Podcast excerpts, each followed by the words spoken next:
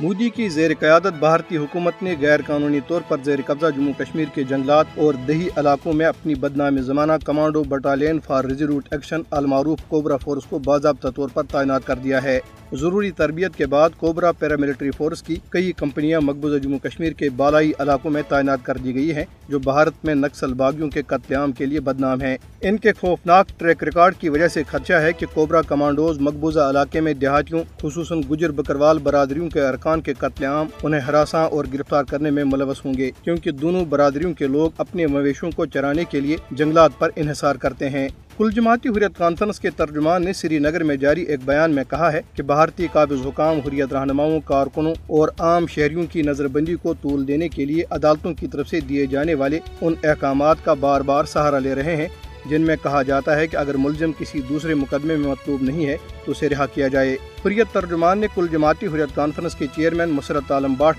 شبیر احمد شاہ، محمد یاسین ملک اور آسیہ اندرابی کی مسلسل غیر قانونی نظر بندی کا حوالہ دیتے ہوئے کہا ہے کہ وہ اس لاقانونیت کی وجہ سے جیل میں مسلسل قید ہیں۔ کشمیر میڈیا سروس کی طرف سے جاری کردہ ایک رپورٹ میں کہا گیا ہے کہ بھارت تمام بین الاقوامی قوانین اور کنونشنوں کی خلاف ورزی کرتے ہوئے اقوام متحدہ کے تسلیم شدہ متنازع علاقے جموں کشمیر میں محاصرے اور تلاشی کی پرتشدد کارروائیوں کے دوران کیمیائی ہتھیاروں کے علاوہ جدید ترین ہتھیار بشمول اسرائیلی ساختہ ہیروئن ڈرونز کا استعمال کر رہا ہے۔ رپورٹ میں اس دعوے کی سچائی کو ثابت کرنے کے لیے ضلع اسلام آباد کے علاقے کوکرناگ سے ایک جلی ہوئی لاش دریافت ہونے سے متعلق انڈین میڈیا کی تازہ ترین رپورٹوں کا حوالہ دیا گیا ہے۔ اس علاقے میں گزشتہ چند دنوں کے دوران بھارتی فوج کی جانب سے شدید بمباری کی گئی۔ مقبوضہ علاقے میں بڑھتی ہوئی بے روزگاری کے خلاف جموں میں ایک احتجاجی مظاہرہ کیا گیا۔ احتجاج کی قیادت کانگریس کے نوجوان کارکنوں نے کی۔ تحریک حریت جموں کشمیر کے کنوینر غلام احمد صفی نے اسلام آباد میں نوجوانوں کے ایک اجتماع سے خطاب کرتے ہوئے کہا ہے کہ جموں کشمیر کے عوام اقوام متحدہ کی طرف سے تسلیم شدہ اپنے حقیقی خراجت کے حصول کے لیے جدوجہد میں مصروف عمل ہیں۔